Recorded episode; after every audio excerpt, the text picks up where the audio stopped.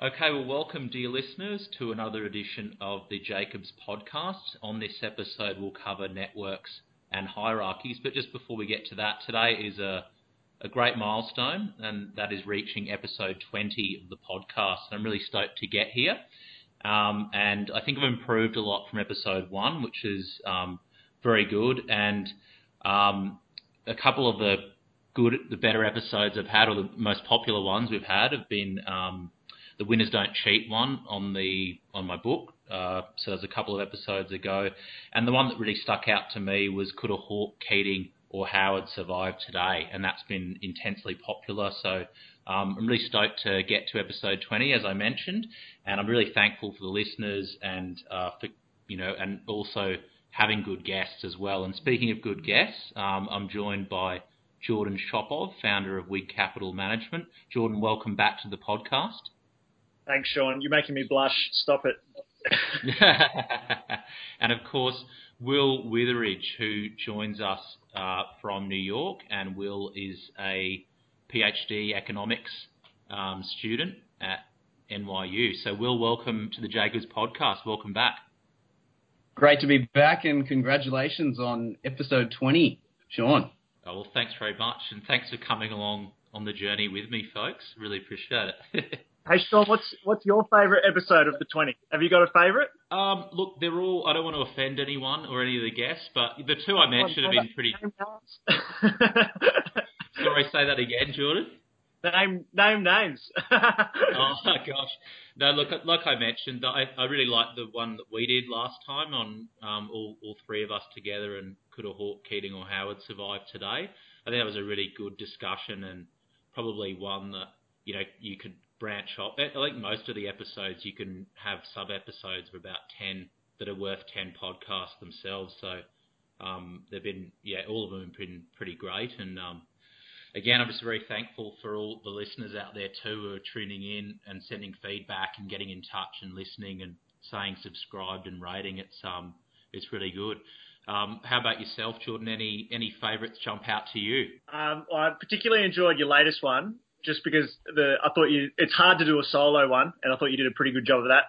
And uh, um, I really enjoyed the one that we did together on um, in Queensland on your book. That was a lot of fun. I think doing it in person was yeah, it changes our d- dynamics a bit.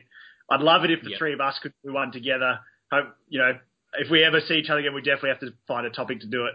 I think uh, yeah, it's just a bit more easier doing it in person. But then in terms of covering, like going into depth in a topic, I thought the one on politics on Hawke and Keating we did was, yeah, was really good. Thought we covered some pretty interesting ground and yeah, hopefully we can do that again. Definitely, and just yeah. quickly, just uh, I, I, know the um, the monologue one was one I just literally belted out. Um, you know, to be brutally honest, just one morning I just started talking into the mic, and then um, I just came up with an episode. So it, it sort of uh, tweaks all levels of amateurness. But um, yeah, thanks for that. Uh, yeah, I was going to say that I really enjoyed the one uh, early on that, that you guys did on the podcast on podcasts. And that was, I thought that was really, really great to um, to hear some um, some different ideas of discussions which are, are going on, and um, yeah, it was it was a nice little uh, little meta idea, and, and I really enjoyed it. Definitely, and there's some great podcasts out there. And speaking of podcasts, we better get into this one. As mentioned, we're going to do networks and hierarchies, and it's based on a recent book by the historian Niall Ferguson, The Square and the Tower, um, Networks and Power from the Freemasons to Facebook. Um, but you don't need to have read the book, of course, to enjoy today's conversation. If, like many people, you're on social media, Facebook, Twitter, or Instagram, you're part of a network but you're also a member of many other networks as well. Um, and everyone, of course, would have encountered hierarchies uh, by contrast. So, for example, if you've been an employee with a boss in an organisation, um, or you've interacted with the Department of Motor Vehicles and been wrapped in red tape, um, you've certainly encountered a government bureaucracy. Um, another example of a, a hierarchy. Um, so, of course, we're going to explore some of the impacts that networks and hierarchies have in our lives and how they shape our world, and just looking back at the past, but then also at the current moment. So, just to kick us off, I think it's just important to make this distinction. I've just outlined that briefly, but between a network and a hierarchy. Um, Jordan, can you just take us through what your thoughts on the difference are? Yeah, sure. So um, the distinction between hierarchies and networks, from my reading of, his, of Niall Ferguson's book, is actually a bit of a misnomer. So he kind of points out in the early chapters that all hierarchies have networks and all networks have hierarchies, and it's sort of the the extent. Think of it almost like a spectrum. It's like towards is is it more networked or more hierarchical as a system, and so it's really a, it's a really a, an, ex, an exploration of complex systems, and the way I would um, segment them is more about decentralization and centralization, or uh, bottom up and top down systems. I think that's um, that's what a network and a hierarchy is. And the book is essentially a sort of a, a broad survey of how uh, those systems, the interplay between those types of systems throughout throughout um, modern and ancient history. So you'd say it's, it's uh, a hierarchy is centralized, whereas a network is decentralized.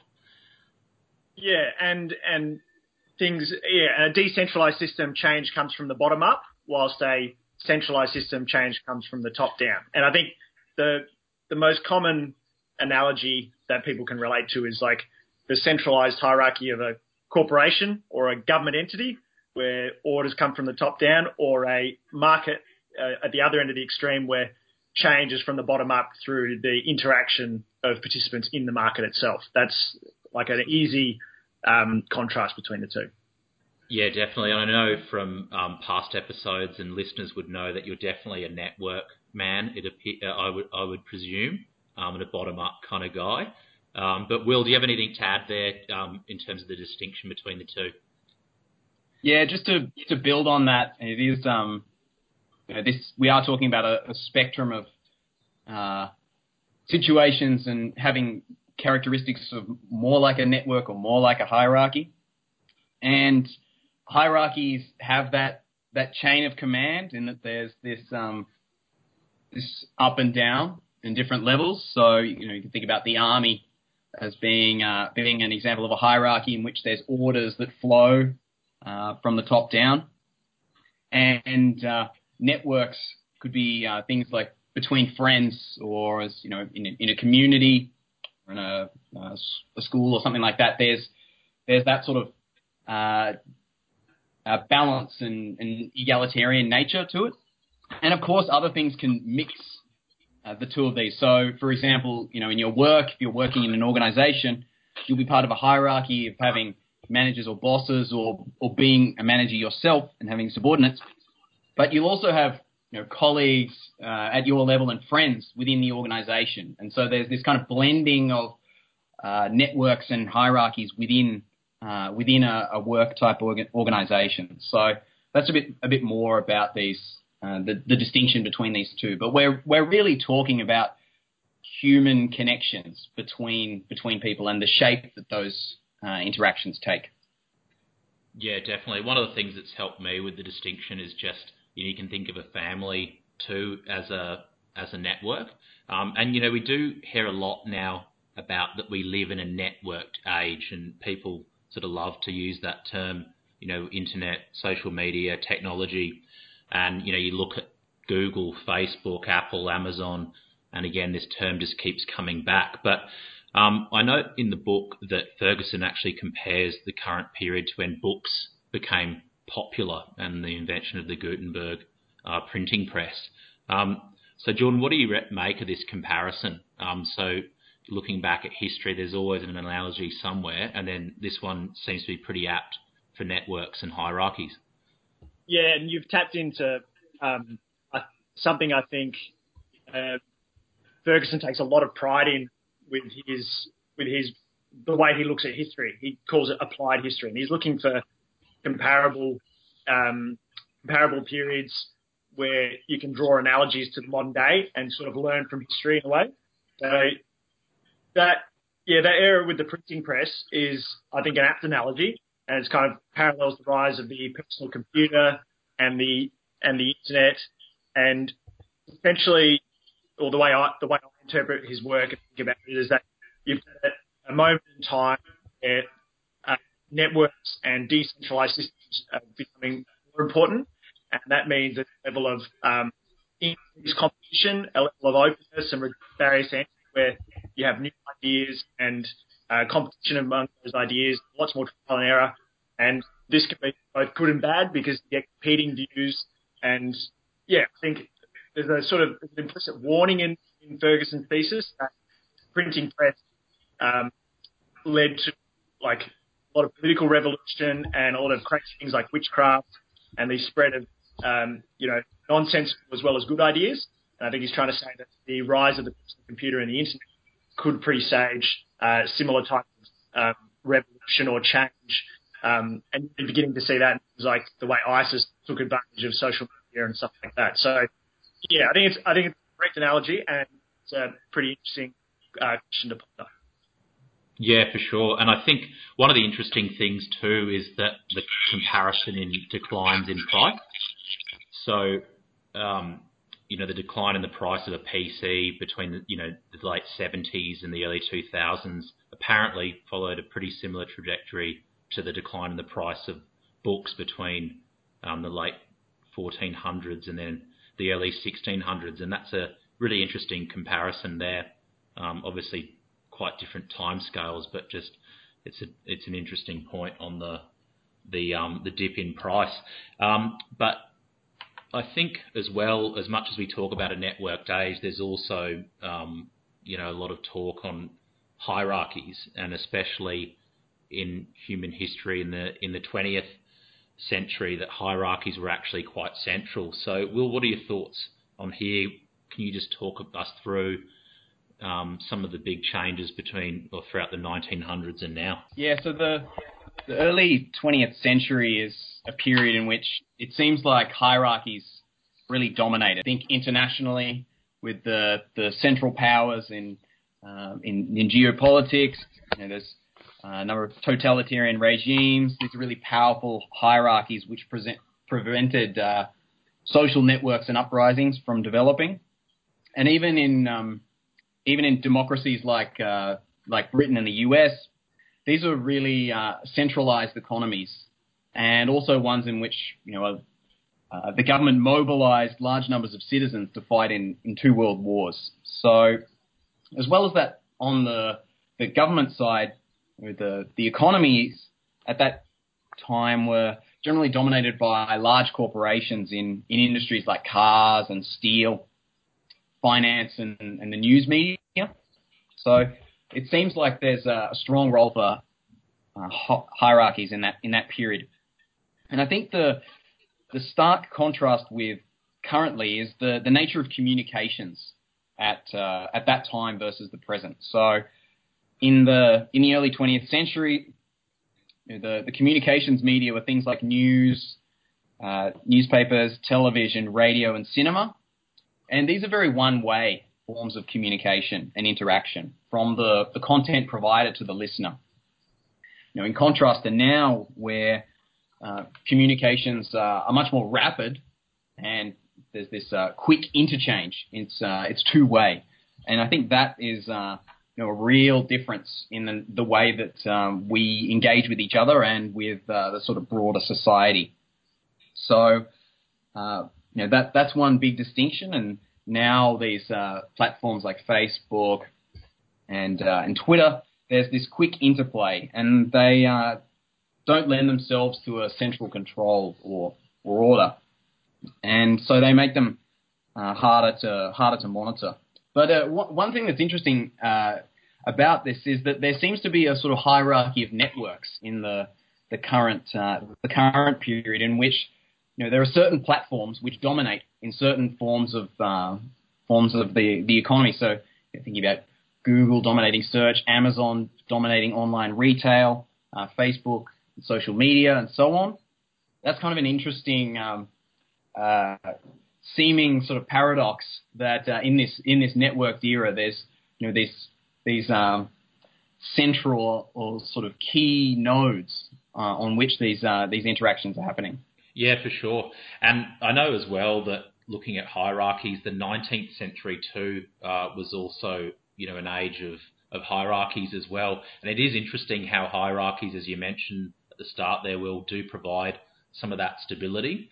Um, and you know that you look at the 19th century, for example, and there's talk about the five hubs. So um, you know the German Reich, the Kingdom of Italy, Belgium, Bulgaria, Greece, Romania, and Serbia, and just how important that has been for stability. So kingdoms and hierarchies and having that order, but at the same time, of course, networks, like you mentioned, there's so much more of that that capacity for quick changes now um, with technology and capitalism and innovation and those sorts of things. So networks do drive a lot of the change and especially political revolutions. Um, Jordan, what are your sort of thoughts in that respect? Um, do you just want to touch on that? Yeah, I think it's um, just thinking about Twitter and Facebook that you mentioned, Will. One thing I was kind of wrestling with as I was reading the book was whether or not those types of companies. I mean, I think because Niall Ferguson clearly doesn't, he's not too not too much of a fan of them. And my big thing I was thinking about though is whether or not they are actually nodes in the network or the infrastructure of the network. And I think it's really important because if they're a central node, then they have a lot more authority and power, I guess. Whilst if they're just a platform, then they're not really. I don't know. It's a different. It's a different role. I'm not quite sure how that works. I think if they are the infrastructure that creates the network, then I think they're much more valuable and worthwhile than he's giving them credit for because then no, the network wouldn't accept, exist without them. And then you think, well, they are probably very beneficial and explains why they're such valuable companies. So I think there's, I think that's an important distinction to make. And the other thing that kind of struck me, you know, just thinking about what you said and, and reading the book as well is when is it appropriate for a system to be more networked and when is it more appropriate to be more hierarchical? And um, I was thinking about um, the work of an economist named Ronald Coase and his work around what's known as transaction costs. And as a bit of context, his his um, his general general thesis was that it was he was trying to understand why um, some some economic resource allocation is done by markets and why some is de- left to companies. As in, sometimes you have um, it's better for you to organise contracted labour, while sometimes it's better for you to employ labour. And his his general argument was that there's costs of transacting with the market itself, whether it's actually organising contracts, figuring out the price, all those things, and depending on how high those transaction costs are, depends on whether or not you want to have hierarchies or you want to have market networks. And so I think that that trade-off is really interesting in terms of when you start looking at politics and these these broader questions. It's like when when should things be more decentralized? When should they be more centralized? Yeah, and um, one of the interesting things too is just you know, for example, you look at we are talking about at the start of the episode, the podcast. I mean, it's a great example of just lowering those transaction costs between you and someone you know who you interact with. I remember noting on previous episodes, for example, the amount of people you can just reach um, just um, almost quadruples versus actually writing a piece, putting it onto an online publication. An editor has a look at it. It gets posted up. You've got to go through the process of it. So it's not just sort of transaction costs, I guess, in terms of like, um, I guess, middle people, but just the transaction costs upon a consumer, the time it takes to get onto something, to interact with something as well. And uh, one of the interesting things too, I was reading about this the other day, um, was just that how you know Amazon, for example, operates very much like a, it's a hierarchical, but it's a network at the same time. Very much, I think the key example of this is in consumer feedback and how important a premium that they place on you know if someone gives a bad rating or something like that for something. Um, a lot of very hierarchical structures will uh, jump straight on that as a response to the sort of network and then play a bit of a network game themselves in terms of you know responding, um, trying to put out the fire, offering something, or going, okay, we'll fix this problem as soon as we possibly can. Um, that's just an interesting interaction about what we've been discussing around how a sort of network can exist within the hierarchy and how you know still having the need for hierarchies at the same time. Um, but yeah, just sort of interesting is an interesting sort of observation of the combination of the two. What do you What do you guys think about this idea of whether or not Twitter and Facebook are actually nodes within the network or there's something different. Do you guys do you, do you guys think about that, or do you reckon I'm on off off tangent here? Mm-hmm. I was I was thinking it's an interesting question which you you raised about how to how to conceptualize this. And I was thinking that we could we can these are all on the internet, right? And that's a that's a network. So but of course, there are certain sites on the internet that are ac- accessed much more than others, and those would be Google and Facebook. And so those are kind of these large hub type nodes within the, the internet. And within those, there's obviously this this sort of network that um, that sort of explodes within each. So, you know, on Facebook, then you have all your your Facebook friends within that. So that's how I think I'd I'd conceptualize them as being a um, being you know a node in the internet, and then within that you know containing a network of nodes. You know, you your Facebook friends. So it's like a hierarchy yeah. of networks and networks within networks. Yes. There you go. Incredibly complex, and I, I remember in the book there's different um, you know, diagrams of different things and network trees, but they can get incredibly complex. And I think interesting as well is just uh, degrees of separation too, and how um, you know, depending on how well networked you are, the degree of separation collapses, um, and then versus if you're not as well. And well, you know, the more prominent position you hold, I forget the exact figures, um, your degree of separation goes down as well.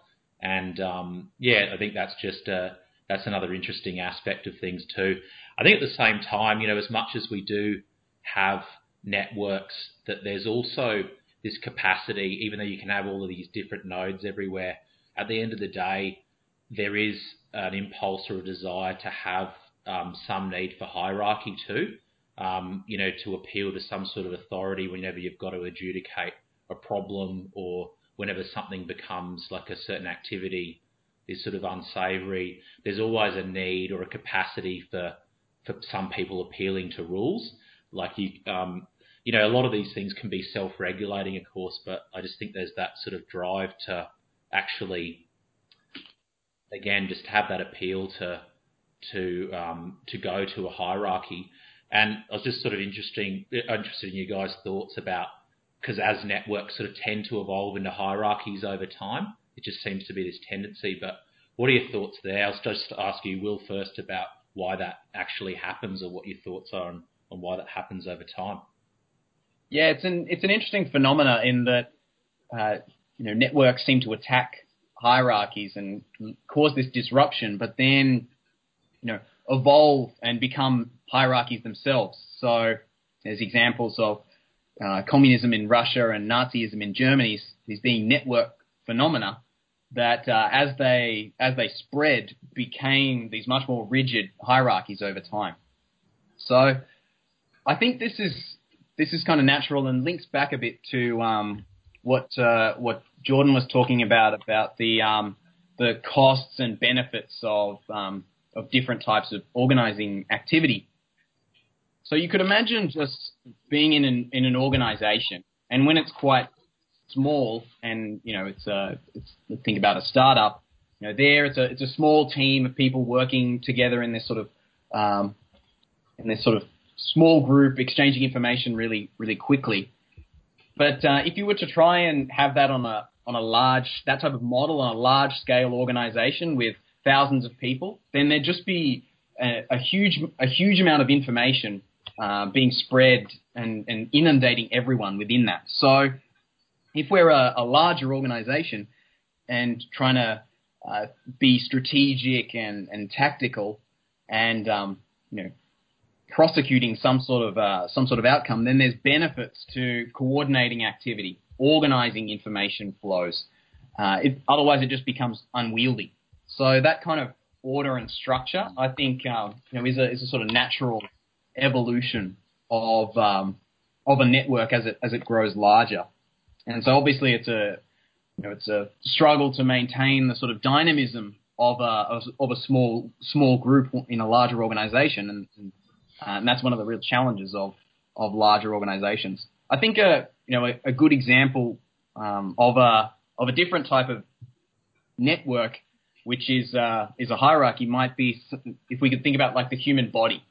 Now, this is a this is something which has evolved over time, and um, you know it's a it's a it's a network of of um, uh, uh, sort of within us that we we all have, and, and yet there are there are all these organs that we uh, we need to live, but some are central, like our brain and our heart, and these are really fundamental and kind of uh, in a way dictate and and drive uh, other parts of our body. So um, I don't know if that if that makes sense, but I think that's a that's a different type of example in which uh, a hierarchical structure is beneficial. Yeah, I like that idea of the body. It's a really good analogy that, um, and you know, obviously some organs get more stressed out than others after a lot of drinks. For example, your liver takes a hit, and I think that's probably when it gets pulled in a line a little bit by other parts of the body that sort of regulate it and and um, and sort of yeah trim it down to size a little bit. But um, yeah, no, there's some good points there. Will I fully you know it's definitely expanded my thinking a lot because I always go to when you know when you talk about it's you know lowering transactional costs or having an organising structure.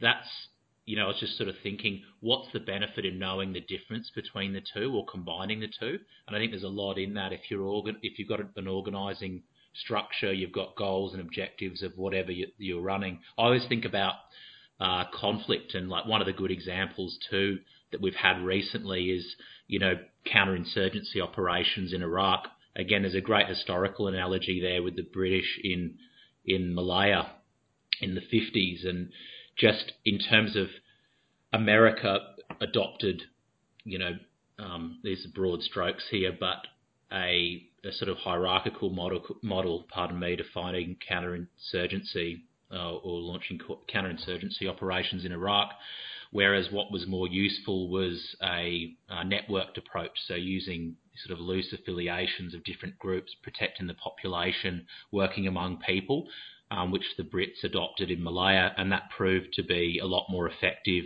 a model, um, you know, in Fallujah in places like Iraq that General Petraeus adopted there.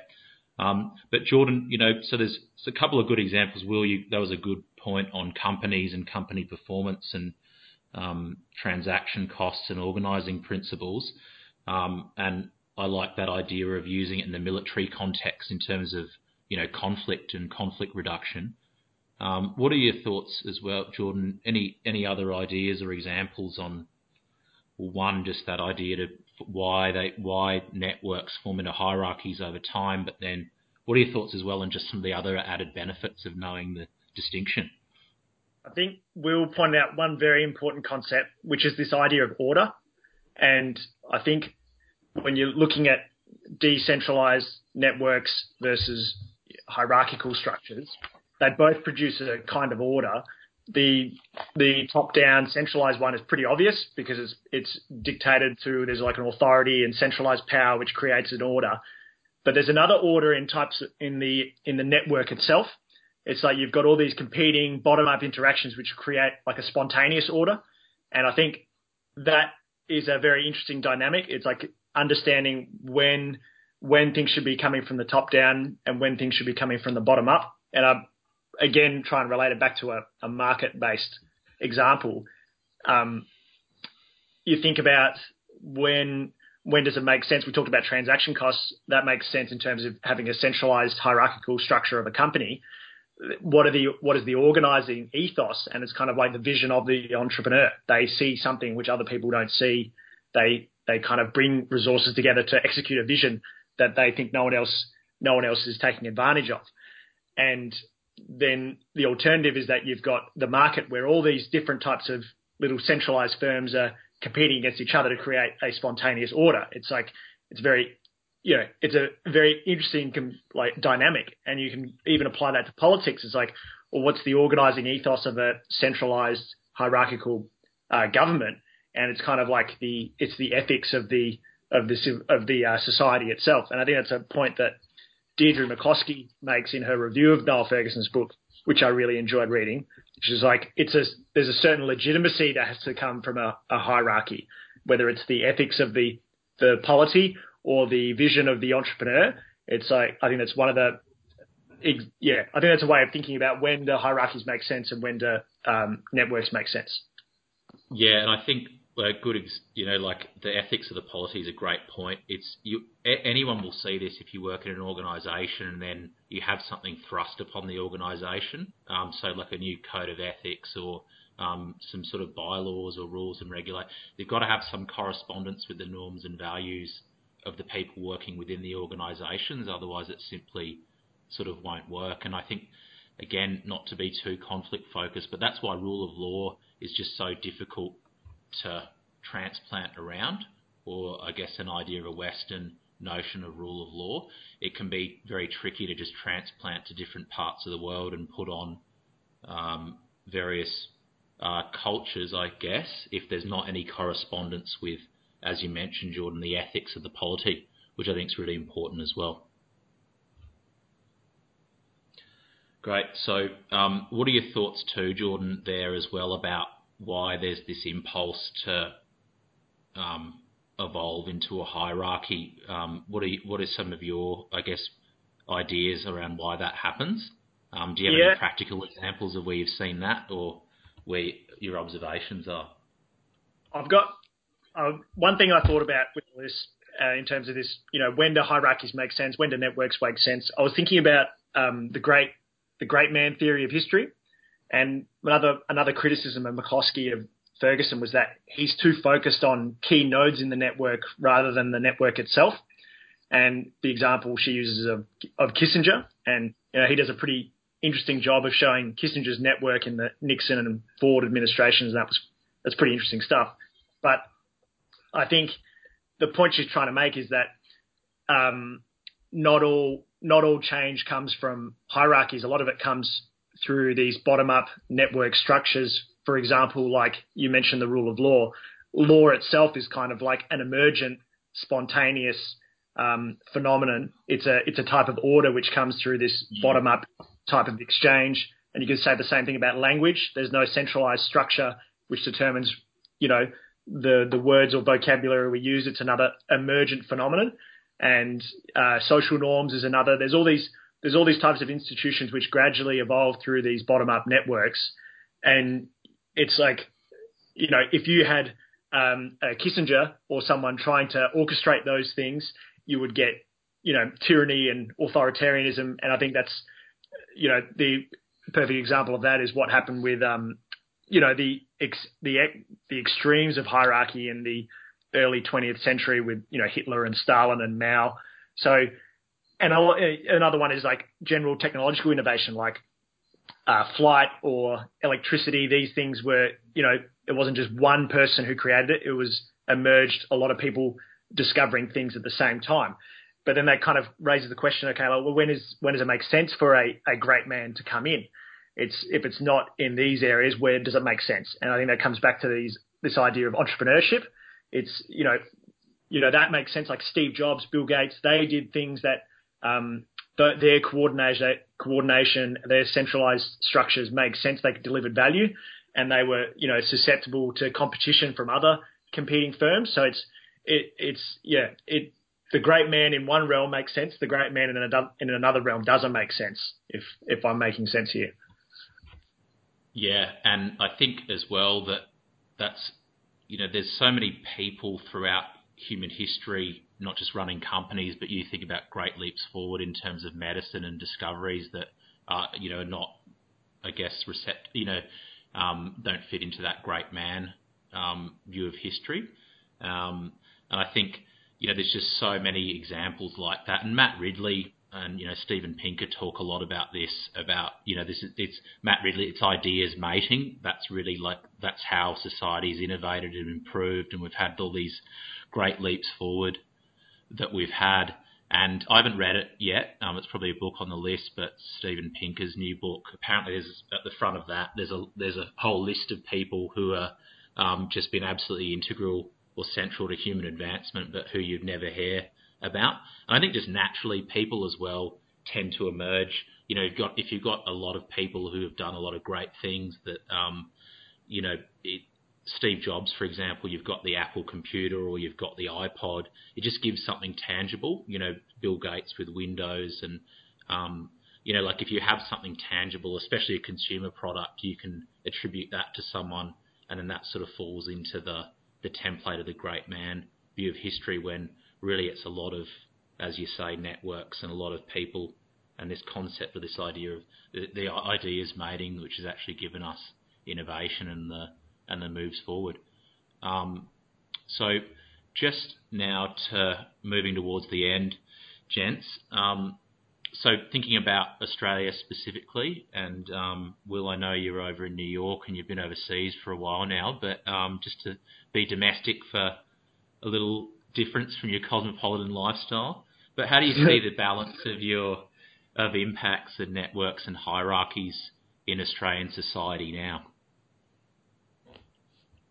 Yeah, I'd um, I'd really be I'd be interested to hear what um, what you each think about this. But uh, from from my understanding of you know, early um, Australian settlement uh, by the by the British, you know that um, at, at that time, you know Australia was a much more networked type um, had a more network type structure. Obviously, thinking about the the Indigenous Australians with having a much more uh, networked based uh, society, and that um, a lot of uh, institutions uh, had to had to evolve and and develop from that from that early uh, society, and I think that Australia really follows quite a similar trace to the um, the other uh, countries and broader trends that are um, covered in the book.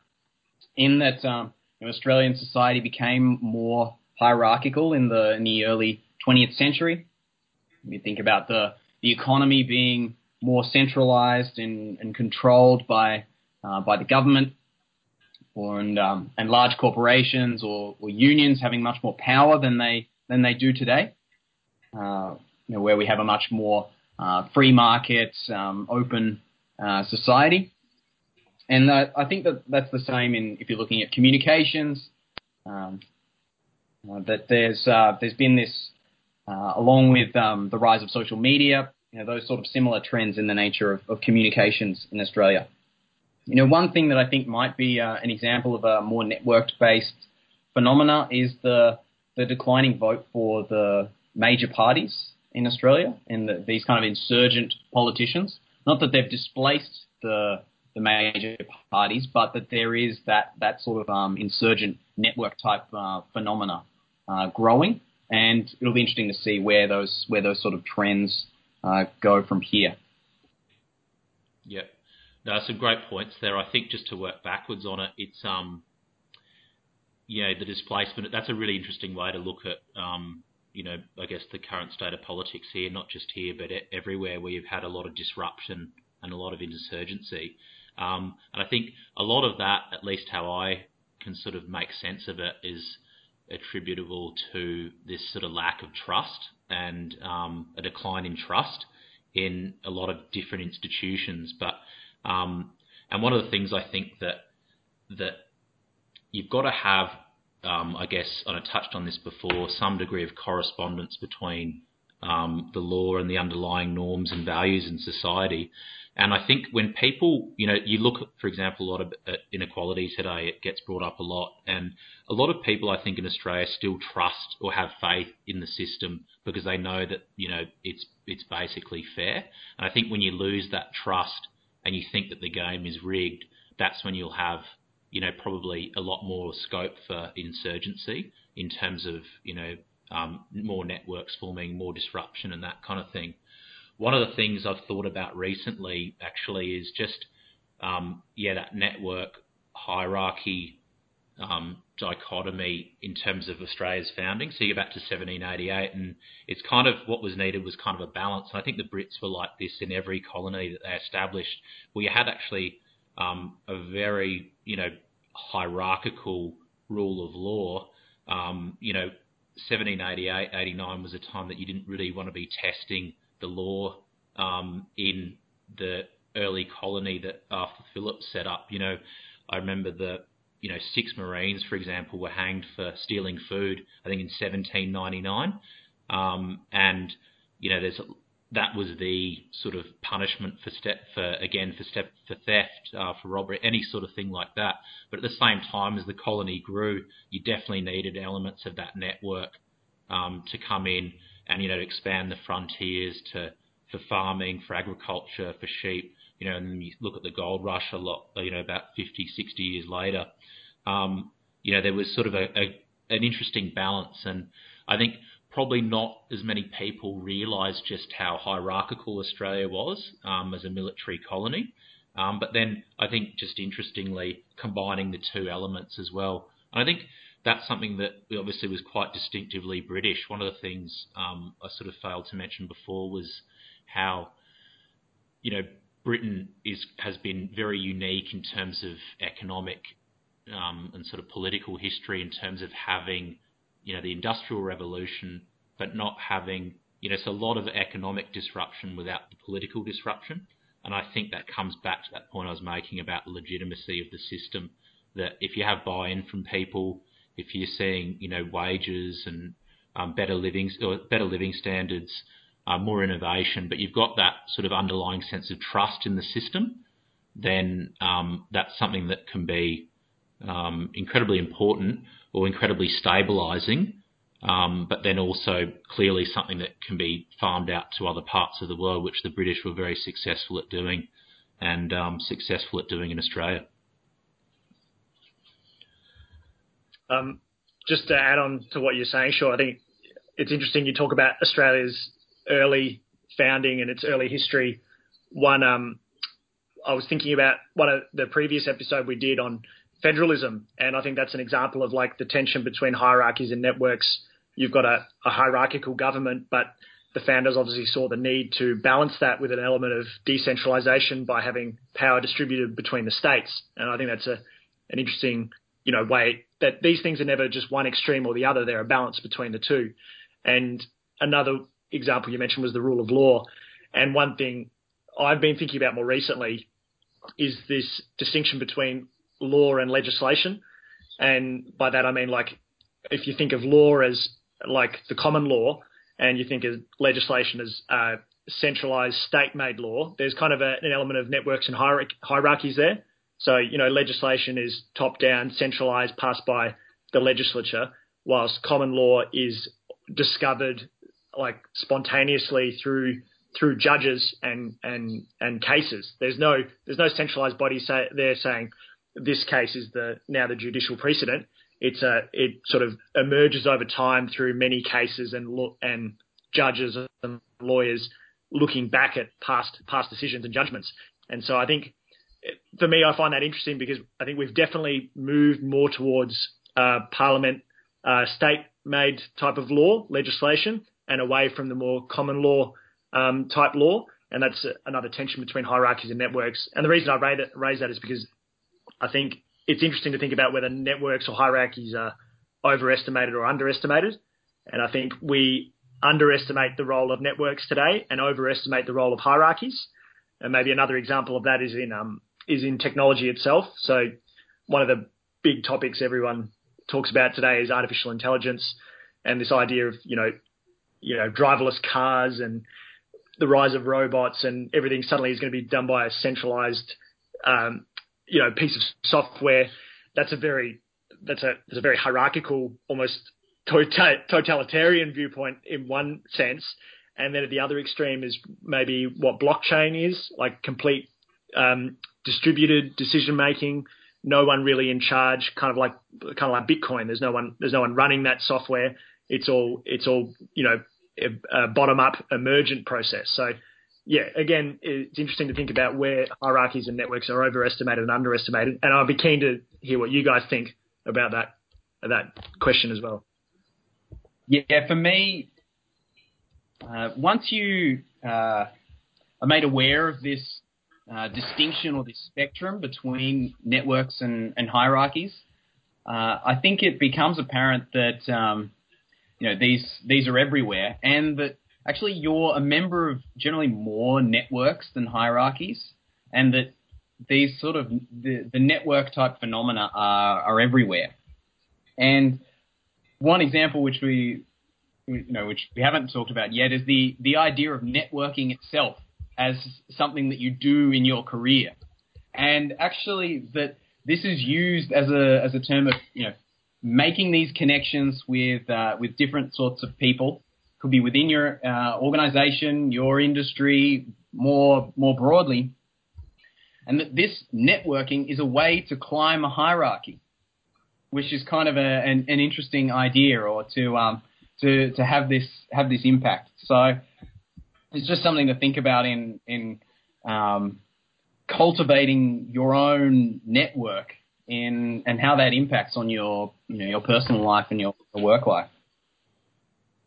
Yeah, it's a great point. I think I was thinking about the same thing before just in terms of how this, yeah, this dichotomy, it can, it can apply to literally so many different things. But the point um, about, you know, federal and state relations in Australia is a good one about, um, and just, I think the sort of state of play in terms of what, you know, I think you see this a lot in the US, and I've heard a lot of people comment on this about um, the capacity or like the propensity, pardon me, to just farm out decisions. And I think a lot of people um, you know, it's it's for example, you know, I, I remember hearing Ben Sasse, who's a US senator, talk about how much people want the executive to do things. It's so much easier for a, a senator or a congressman for the uh, to ask the executive, so the president, to do something versus actually making a decision themselves because it's just more politically convenient. But I think as well, you know, we see the Supreme Court is probably a lot more. This is the US Supreme Court. It's been in the news a lot recently with the Kavanaugh thing, of course. But that's I think there's something deeper there about how politicized, obviously, it's become. You know, I don't think it was ever envisaged that it would be this body that was, you know, making such so many critical decisions. And someone made a comment that if it, you know, why do we need lawyers on there if they're if you know if they're making decisions about you know life and designs on life more generally, we should have you know philosophers or priests or economists on there. Will you'd probably love a seat on there yourself one day.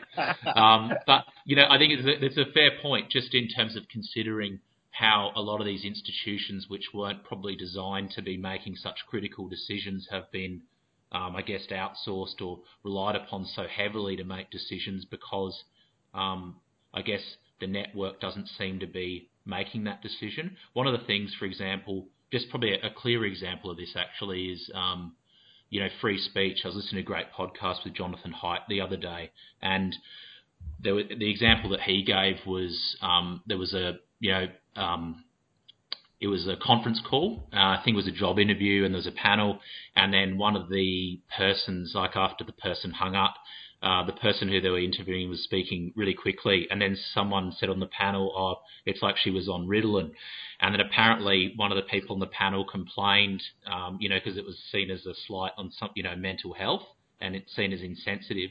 So, and one of the points that he makes is that that's you know this this codification, this impulse to to go to something to um, you know to a, a rule, you know, or something like that, or point to rules to regulate things um, versus whereas I guess you know previously people would have tended to have sorted these things out themselves or probably made a tougher call themselves uh, versus going or rushing to a hierarchy or appealing to a hierarchy to make a decision.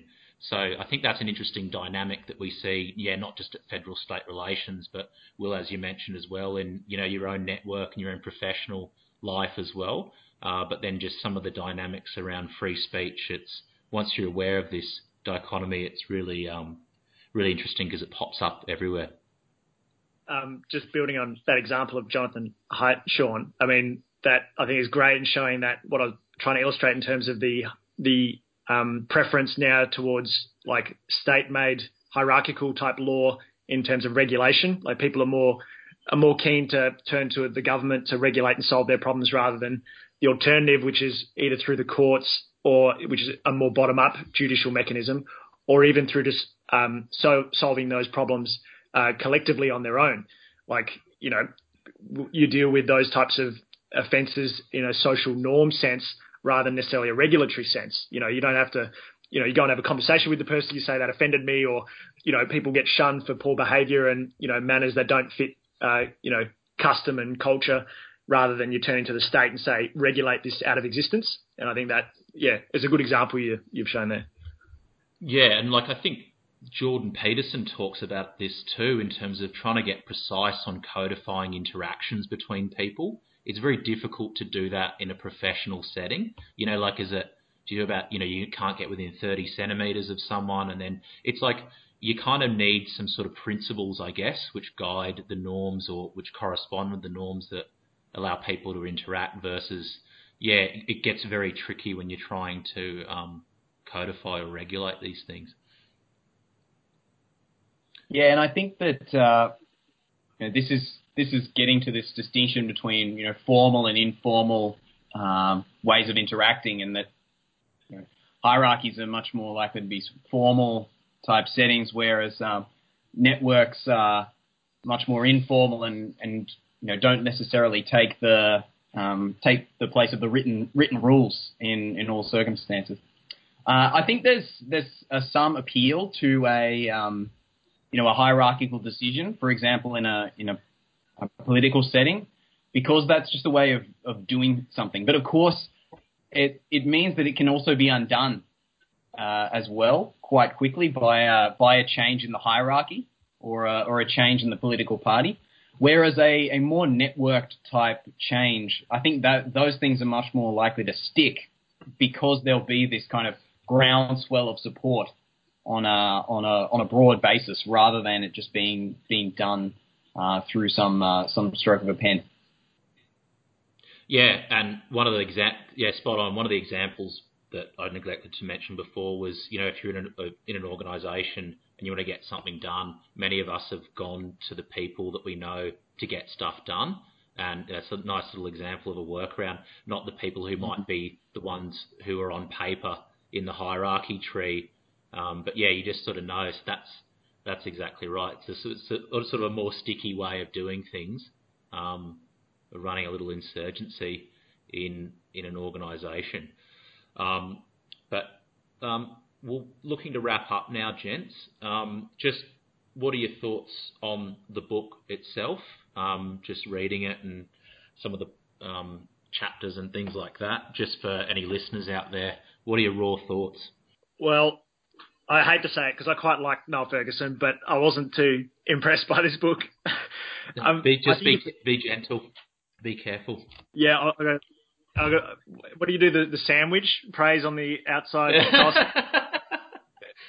um, it was. I love the idea of networks and hierarchies, and I think drawing that distinction, it's a really easy, simple analogy of thinking about much deeper ideas um, like a lot of economists deal with this type of stuff, which is you know Coase's transaction costs and and complex systems. I think so.